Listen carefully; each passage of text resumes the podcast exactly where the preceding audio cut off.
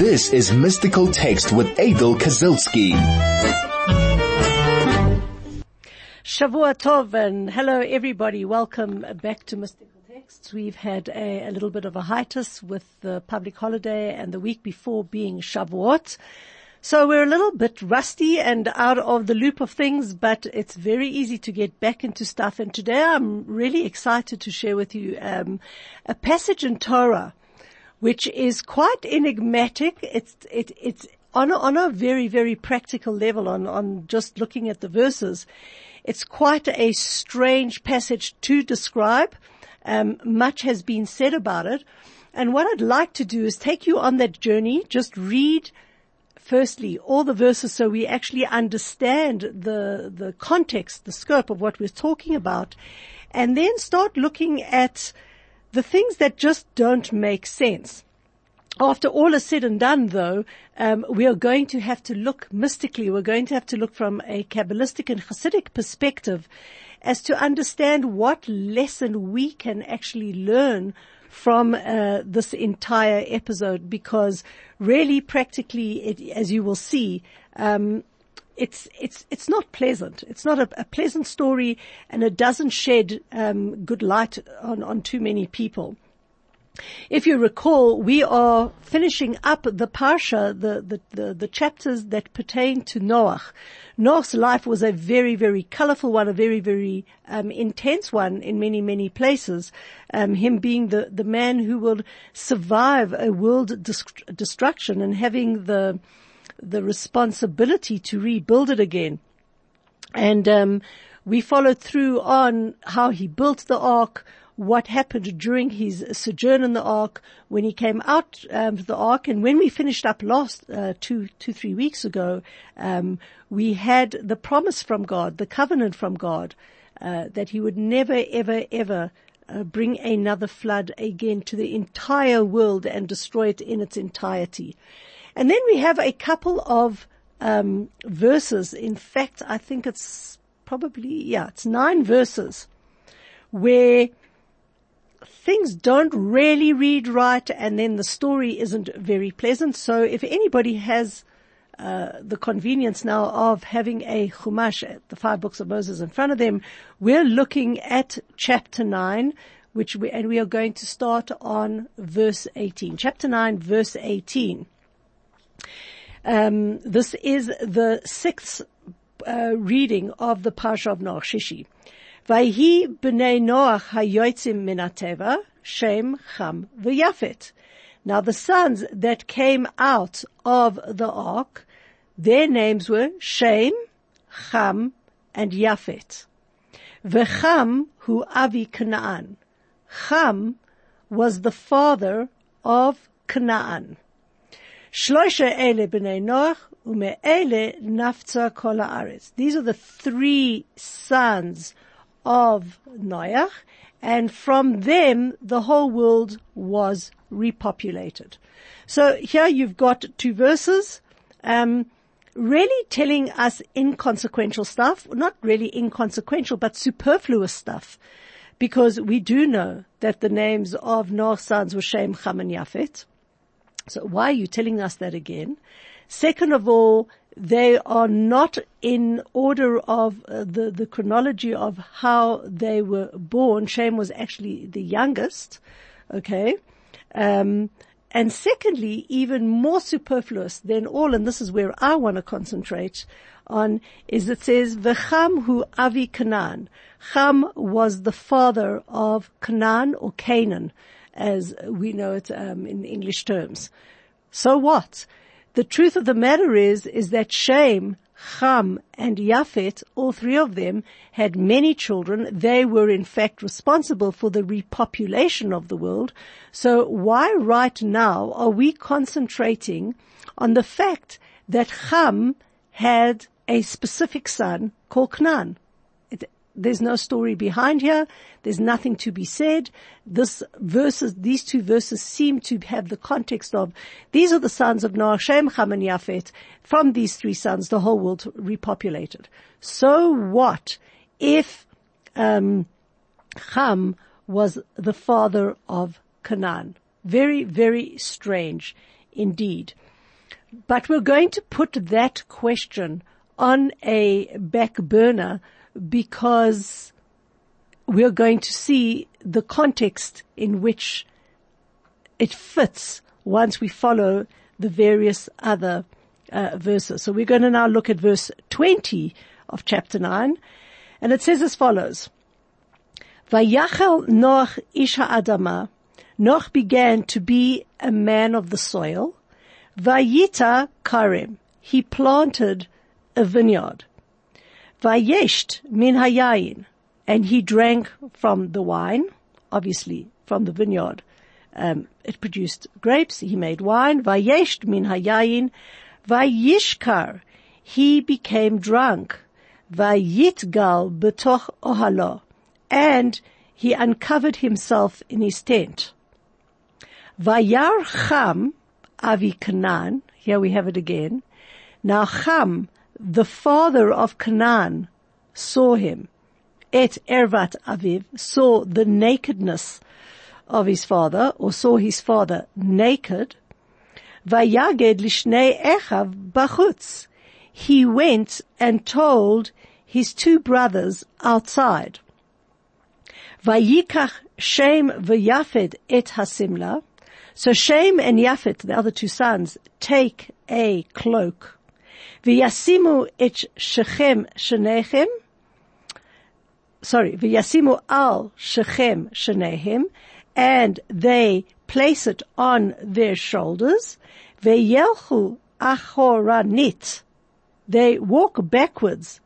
V'chasu et ervat avihem.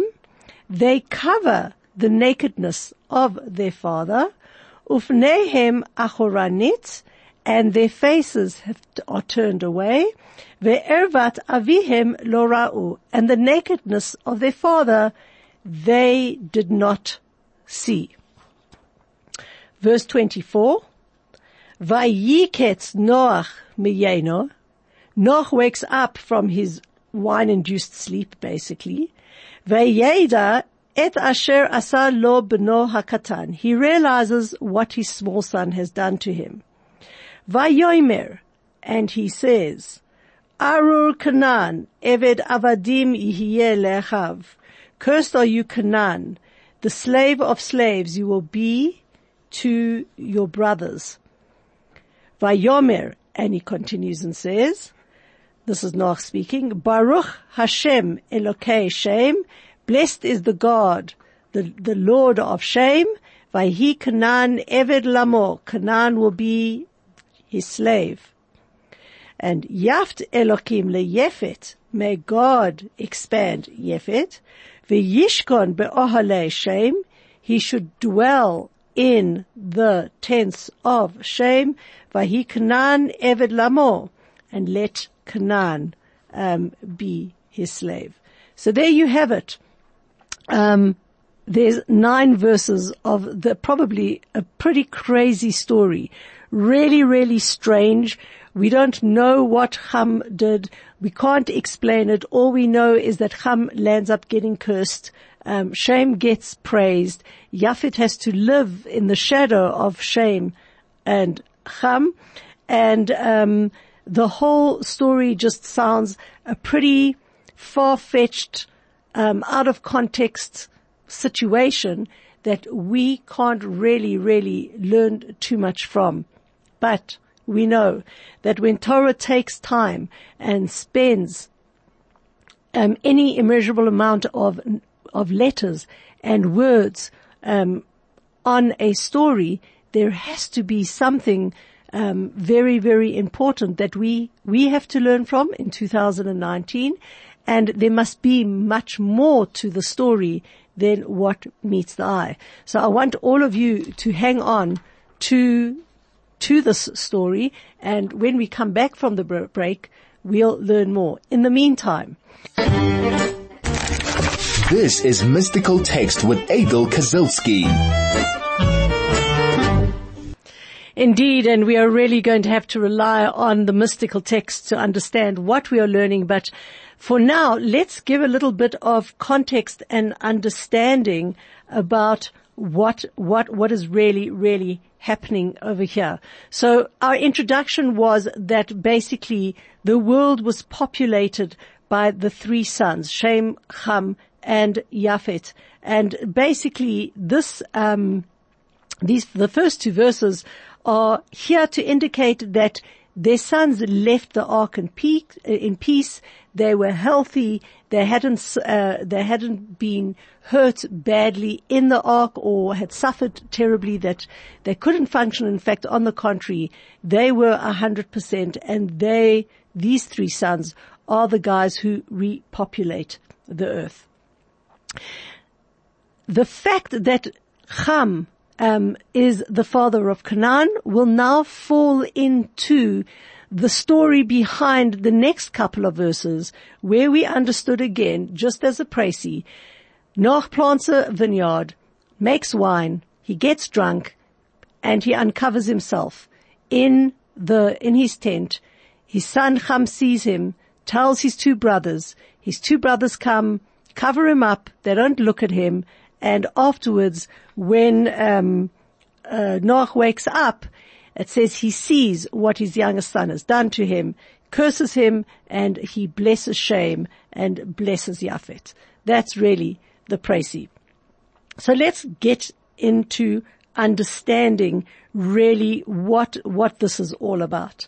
So firstly, we're told that what we see here is Noach falling from the status of Noach ish tzaddik haya b'dorotav, that Noach was a righteous man in his generation. Suddenly we see Noach in a very degraded, in a despicable situation, in a place that brings a lot of negativity on him. What happened? We're told that firstly, Noach planted a vineyard. Like, th- Many rabbis question why a vineyard. So we're told that he should have really, really learnt uh, the lesson. Um, many, not many, some opinions hold that the tree of life, good and evil, that Adam had sinned with was in fact a vineyard. Some say it was an apple tree, others say it was an etrog tree. Um, there's many opinions. There are some opinions that hold that it was in fact a vineyard.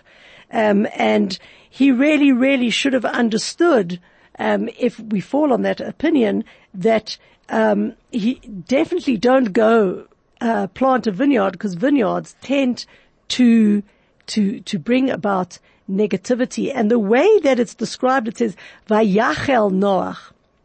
Now, Yachel, Vayachel, the root of this word is halal, which means to begin, but it also is the same root as the word profane. When we talk about a chilul Hashem, when we talk about a profanity of God's name, which means that Noach profaned himself. Previously, he was a holy man, and now he made himself profane.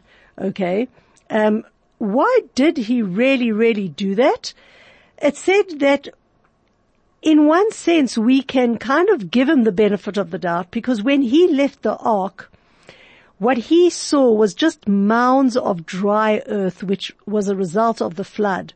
And he started to begin to clear the ground and to plow it, and the soil was extremely dry. Um, it looked as if no water had touched the ground for a while, um, and it was very, very hard. And um, the Midrash goes and tells us that Noach had merit because he was a righteous chap, and a gentle rain fell, it moistened the ground, and he started planting. Now, the first question that we can ask, even before we get it stuck into the main story, was, well, where did he get the seeds for the vineyard? So we are taught that um, one...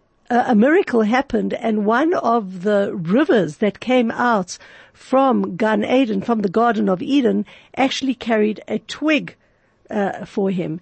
And he was excited to see that, and so that's what he chose to plant, and God actually even caused a miracle for him. And this vineyard grew overnight. It grew within a twenty-four hour period, which allowed him to immediately harvest the grapes and make Make, make wine. Um, and why did he do that? because he came out of the, the, the ark. He was pretty depressed when he saw that he was in fact alone in this world, that he was surrounded by wild beasts. And this was kind of like a little bit of an outlet of, let me like normalize things, and in a sense let me even lose myself a little bit, um, to drown away, so to speak, the horror, the devastation that that that that that, that he saw. So um he drank the wine, but unfortunately it had a very bad effect on him. He became intoxicated. And we have got um the understanding that he he exposed himself in his tent. Other rabbis, however, look at the word ohalo, his tent, and if you are holding a chumash in front of you, you will see that ohalo is actually read one way, but it's spelt another way. The way that it's spelt is Aleph, Hey, Lamed, Hey, when it should really read Aleph, Hey, Lamed, Vav. Ohalo, ohel, tent, ohalo, his tent, which we read it that way, but when we look at it, it's ohala, her tent. So our rabbis teach that, um, in fact, what was happening here was that he became intoxicated and he entered the tent of his wife, and he got involved in being intimate with his wife. Now, very interestingly, um, this entire episode um, obviously did not pan out well, which we are going to see. And one of the things that the rabbis teach about physical intimacy between a husband and wife, which in, in Torah viewpoints is considered a holy act, it is a sublime act, it is um, a an act where the presence of the people of, of the of the minds of the two people coming together should be pure. Um, because he had degraded himself in um in in in, in an intoxicating manner, the rabbis, um, there is a law in the Shulchan Aruch that says that if one of the partners is drunk, one is not allowed to be involved in physical intimacy. Where do we learn it from? From what happened to Noach.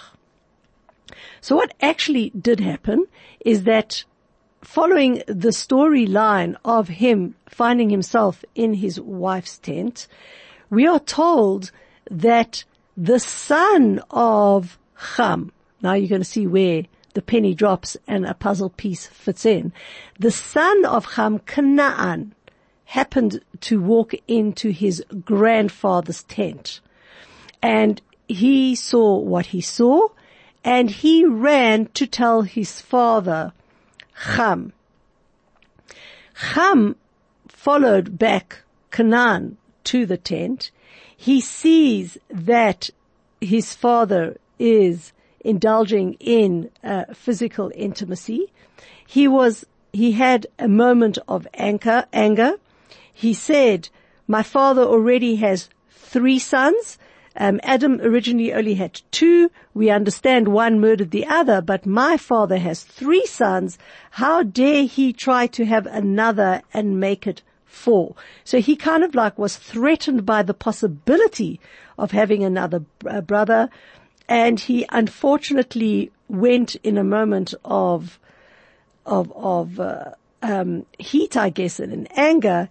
He performed, um, a very crude operation. He castrated his father. He sterilized his father so that he would not have any more children. That's what really happened, okay, inside the tent. Once he had done that, he went outside and he told his brothers, listen, my, our father is lying, um, in the bed, exposed. Shem and Yafet, um, were greater tzaddikim than Cham. And as, just as a, a side note, Cham, um, himself had degraded himself already. We know, and if you listen back at the podcasts of us discussing what was happening inside the ark, when everybody entered the ark, we were, they were told specifically that they could not involve themselves in physical intimacy, because at a time of such huge disaster and destruction, one cannot um, involve oneself in in pleasure for oneself, and that was not allowed in the the ark. Unfortunately, Cham and his wife did not listen, and they did come together um, in physical intimacy, and in fact uh, gave birth to a child from that union. Many commentators hold that this was in fact Canaan, Canaan, the son of Cham. So now what we are seeing later on is that this accursed son, so to speak, this son that was born of a relationship that was forbidden, now comes upon his grandfather, sees it, tells his father. So both the father and the son are, are people who, who, who, who have involved themselves in that which wasn't allowed, which wasn't correct, which wasn't um, allowed by God, and He, they see what they, they see what they see, and Cham goes and castrates his father. Shem and Yafet, on the other hand, were perfect saints. They showed a tremendous amount of respect for their father and realized that their father's dignity had been uh, destroyed by Cham. So they walk in backwards into the tent and they cover their father. They don't even glance at him, because it says in the verses very clearly, they placed it on their shoulders, they walked backwards, covering their naked father. They faced away from him, and they did not see their father naked. So they were extremely careful in holding up the dignity of their father, um, in this really, I guess, very vulnerable situation that he, that, that, that, that Noach found himself. And in fact, we were told that if you look at the verses very, very carefully, um, when you look again at the grammar, and this is what's amazing about learning the verses in its original form, in the in, in, in, in original Hebrew, because it says much more than in a translation that you'll find. It says Vayikach Shem veYafet, and Yafet and Shem and Yafet took, but Vayikach, and he took, meaning they took the, the cloak. Vayikach is in fact in the singular, but when we're told who picked up the cloak, we're told that it was both Shem and Yafet. So what did the rabbis learn from this? Vayikach Shem v'Yafet, and he took Shem and Yafet. That's how it's actually translated. Not, and they took Shem and Yafet. So our rabbis come to teach that it was actually Shem, okay, um, who said, listen, we need to go cover up our father, and Yafet joined in solidarity with Shem, even though it was not originally his idea. So Shem took the cloak together with Yafet then, meaning it indicates that Shem acted first. Very interestingly, we are told that God then looks at Shem and at the respect and dignity that he accorded his father, that the initiative that he took to go place his father back in a respectful manner. He blesses him in four ways. Now, next week we're going to go and understand how Shem, Cham, and Yafet repopulate the world and who comes from whom. Suffice it to say for today, Shem is the great-great-grandfather, great-great-great-great-great-grandfather of Avraham Avinu, of Abraham, our forefather. And so Shem is the originator of the Jewish people. Because Shem took initiative and acted in a manner which restored the dignity of his father, we were blessed in four ways. Firstly, as being the children of Shem, it says we were given the privilege every day to wear talis and tefillin, to put on the talit and wear tefillin. Um, and this is based on a Mishnah that says mitzvah goreret mitzvah. When you do an act, in its wake, you will find another good act will have resulted from it. And again, from that, another good act will have resulted from that. And it spills over generation to generation. The karma is quite unbelievable as it goes down. Of course, the vice versa also applies. When one acts in a negative sense, then avera goreret avera, one negative deed will lead to another. So what, what was the reward for Shem for covering his father? That forevermore the Jewish people would have the mitzvah of talis and tefillin and would be able to cover themselves, enshroud themselves, strap themselves up in holiness, in respect, in dignity, in integrity, in, in integrity. And this was something that is being, was given to us and that we still keep to this very day.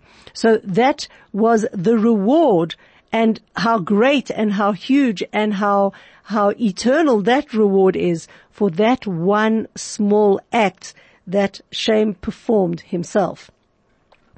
Another three instances where we see, um, this covering is that when yeah, the second instance is when Nebuchadnezzar, um, who was the wicked Babylonian king, when if you look in the book of Daniel, there were three Jewish prophets by the name of Hananiah, Mishael, and Azariah, um, and they were put up for for uh, working against the king. And and and uh, the king threw them into a fire. They were thrown actually in with their clothing. Now, not only were they not burnt because they themselves were meritorious as tzaddikim, but even their clothes did not get burnt. Um, why? Because had their clothes been burnt, they would have been put in a position of being naked, and that would have been very embarrassing.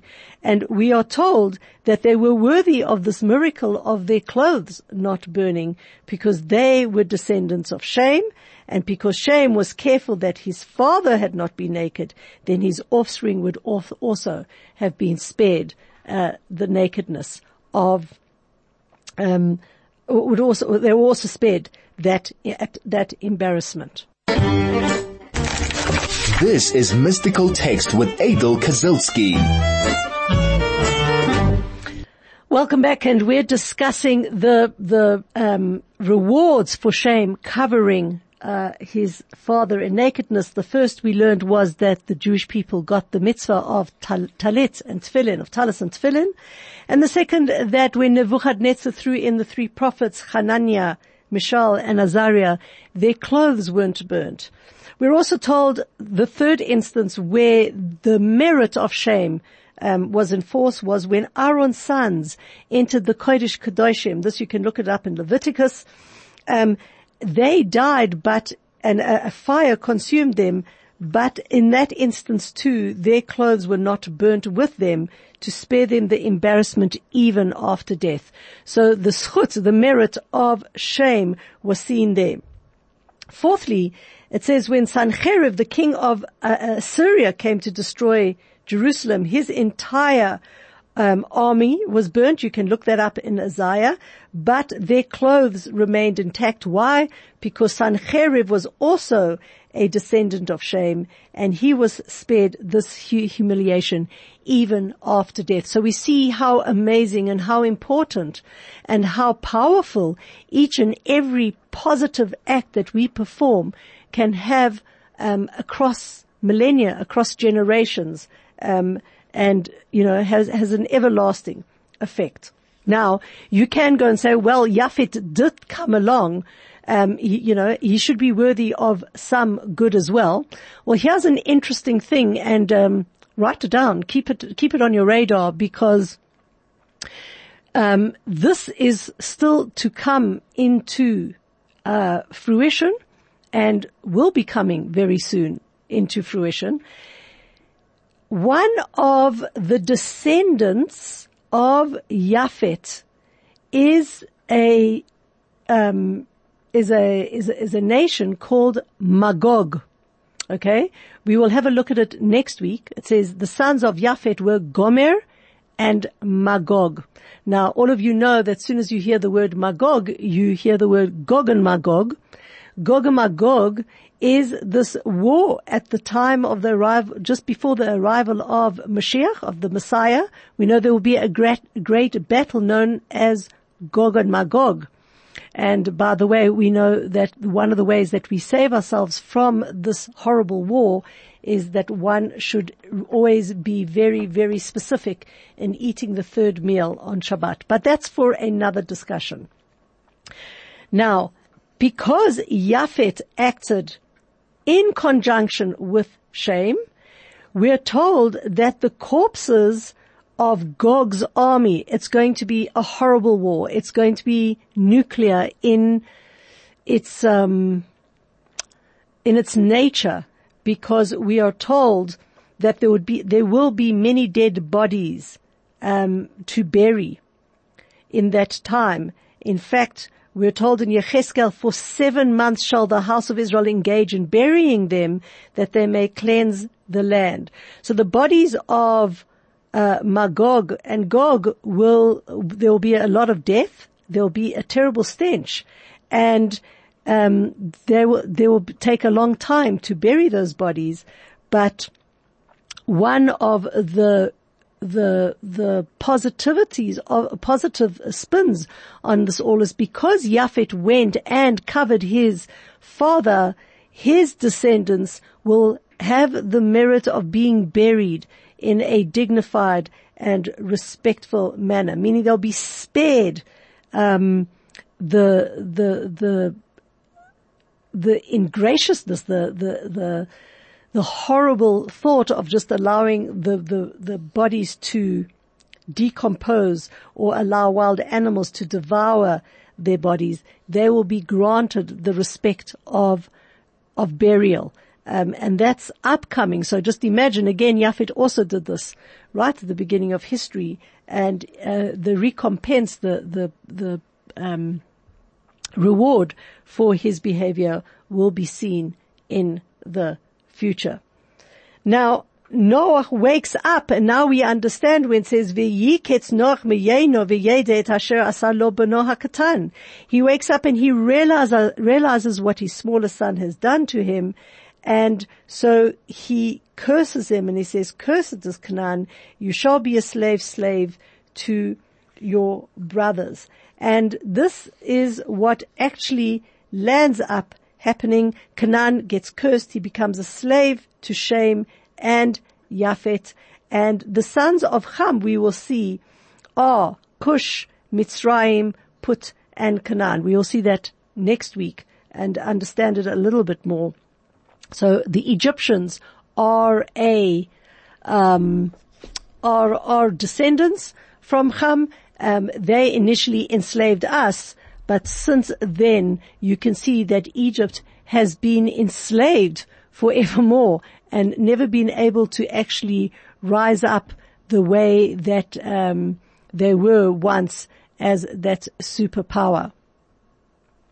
Um, Yeah, uh, Shem gets blessed in, in, in his entirety, and um, we are told that Canaan will land up eventually being their slave.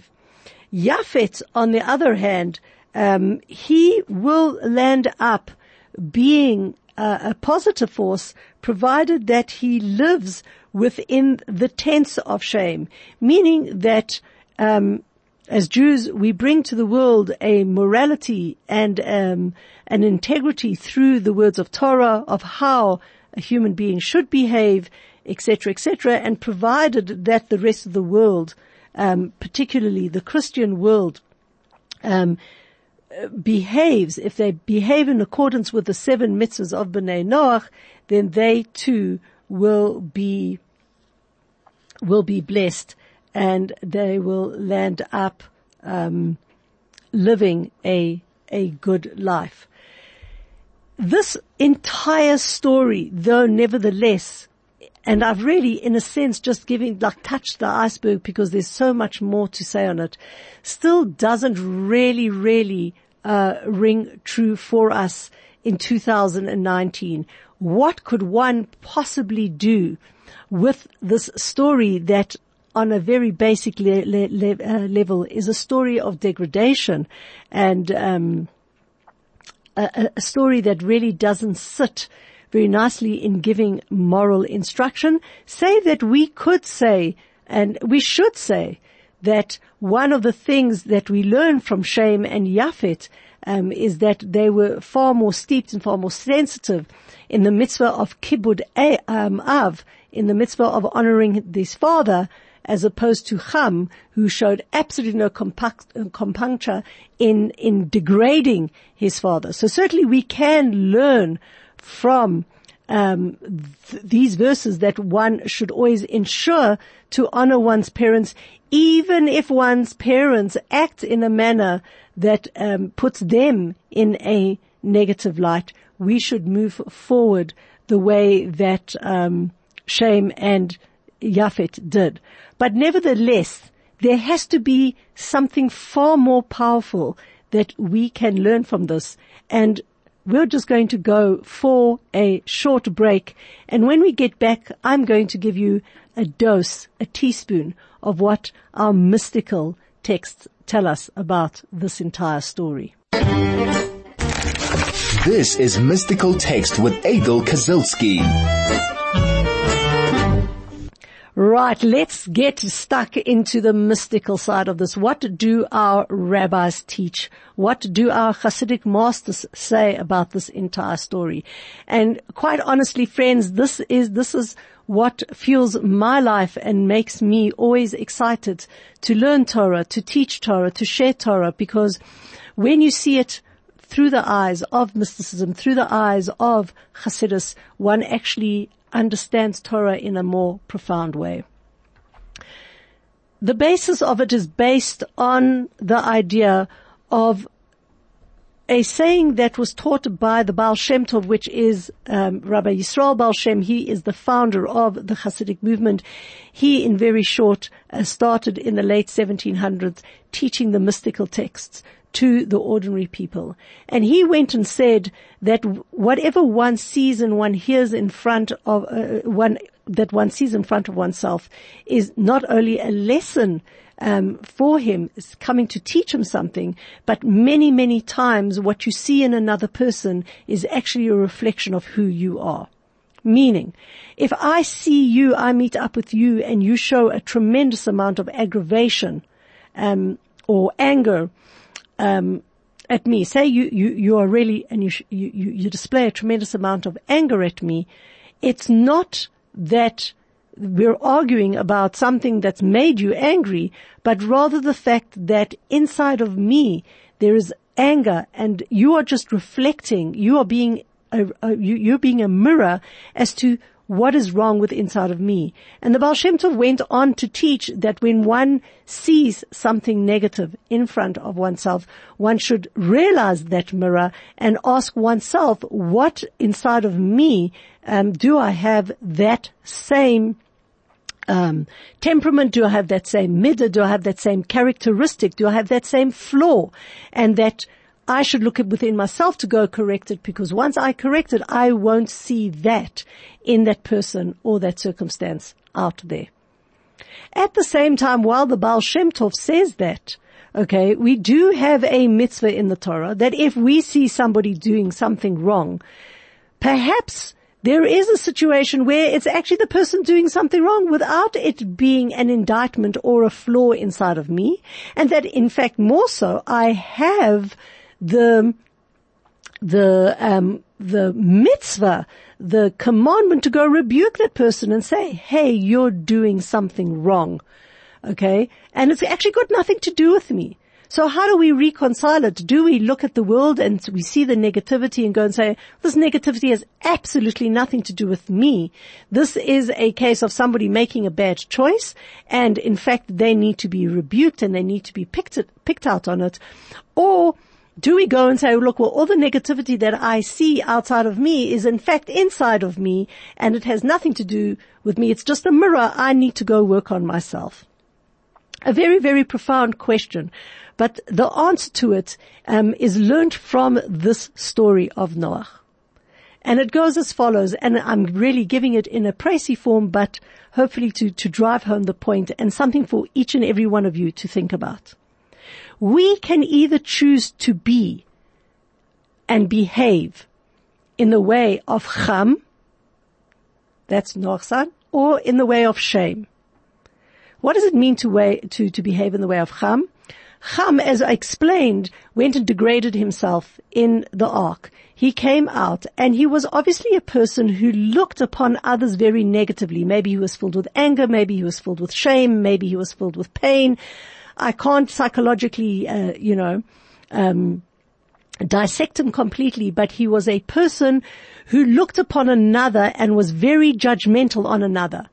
And so when he's told by his son, hey, listen, uh, grandpa's not really in a very good state in the tent, instead of him coming into the tent, even seeing what was going on and repairing what was happening in the tent, he acted in a very neg- negative way and actually made the situation worse by castrating his, his, his father. Not only did he do that, but then he ran out to go and tell his son, his brothers, bachutz, outside. Why does the Torah say outside? The Torah translates it in, in the, in, in, in the commentator, in the commentator, the commentators explained that it was in the marketplace, meaning he went and made a public announcement about it. And so what was the result? That he became cursed from it. So you can be a person who looks upon everything that's negative, blames the other people for it or the circumstance for it, and not only that, that you're burning with your own anger, with your own revenge, with your own hurt, with your own pain, and you go out and you lash out at the situation, and you also go and tell your friend and your friend and your friend and your friend, and you make a big, huge thing about it. Alternatively, you can choose to behave in the way of shame. Shame was very, very focused on the dignity, integrity, and the respect of every single person. And albeit though the situation did present itself that perhaps his father lay in a degraded state, he came and he covered his father. And the most important thing about covering his father is not that he walked in on his father and saw his father's nakedness. On the contrary, the Torah goes and says he did not turn back and look at his father's nakedness. He walked in backwards. He threw over the cloak, and he did not see anything negative in his father. That is the way of walking around morally in a place where you see and you act in a manner of dignity, integrity, and kindness, because you realize that the other person isn't in a compromised situation. And that really epitomized shame. So when you see negative out there, uh, okay, it's not for you to get angry about it, um, act on it and go tell the entire Sunday Times about it and pl- splash it all over the newspaper, but rather find a way to restore the dignity and respect and integrity of, of the other. And that really sums up the difference between having the ability to rebuke a person and then seeing the flaw in another. And this is, in summation, the difference.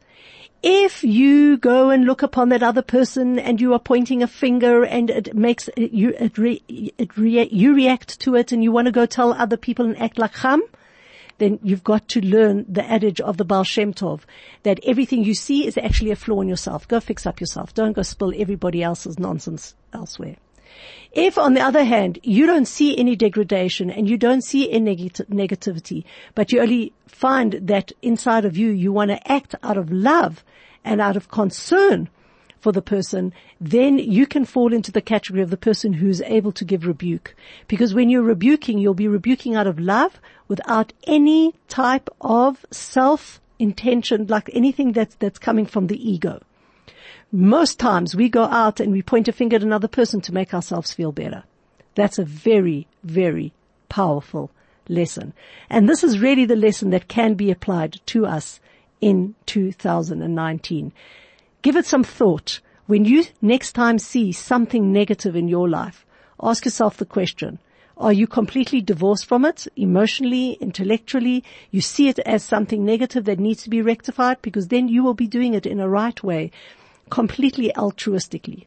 But if it gets to you, if it like jaggers into your heart and it makes you mad, angry, painful, hurtful, know that that fault is in yours.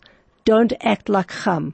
Find a way to clear it out of your system, and ultimately it will get off your radar, radar in front of you. With that, I wish you a fabulous week.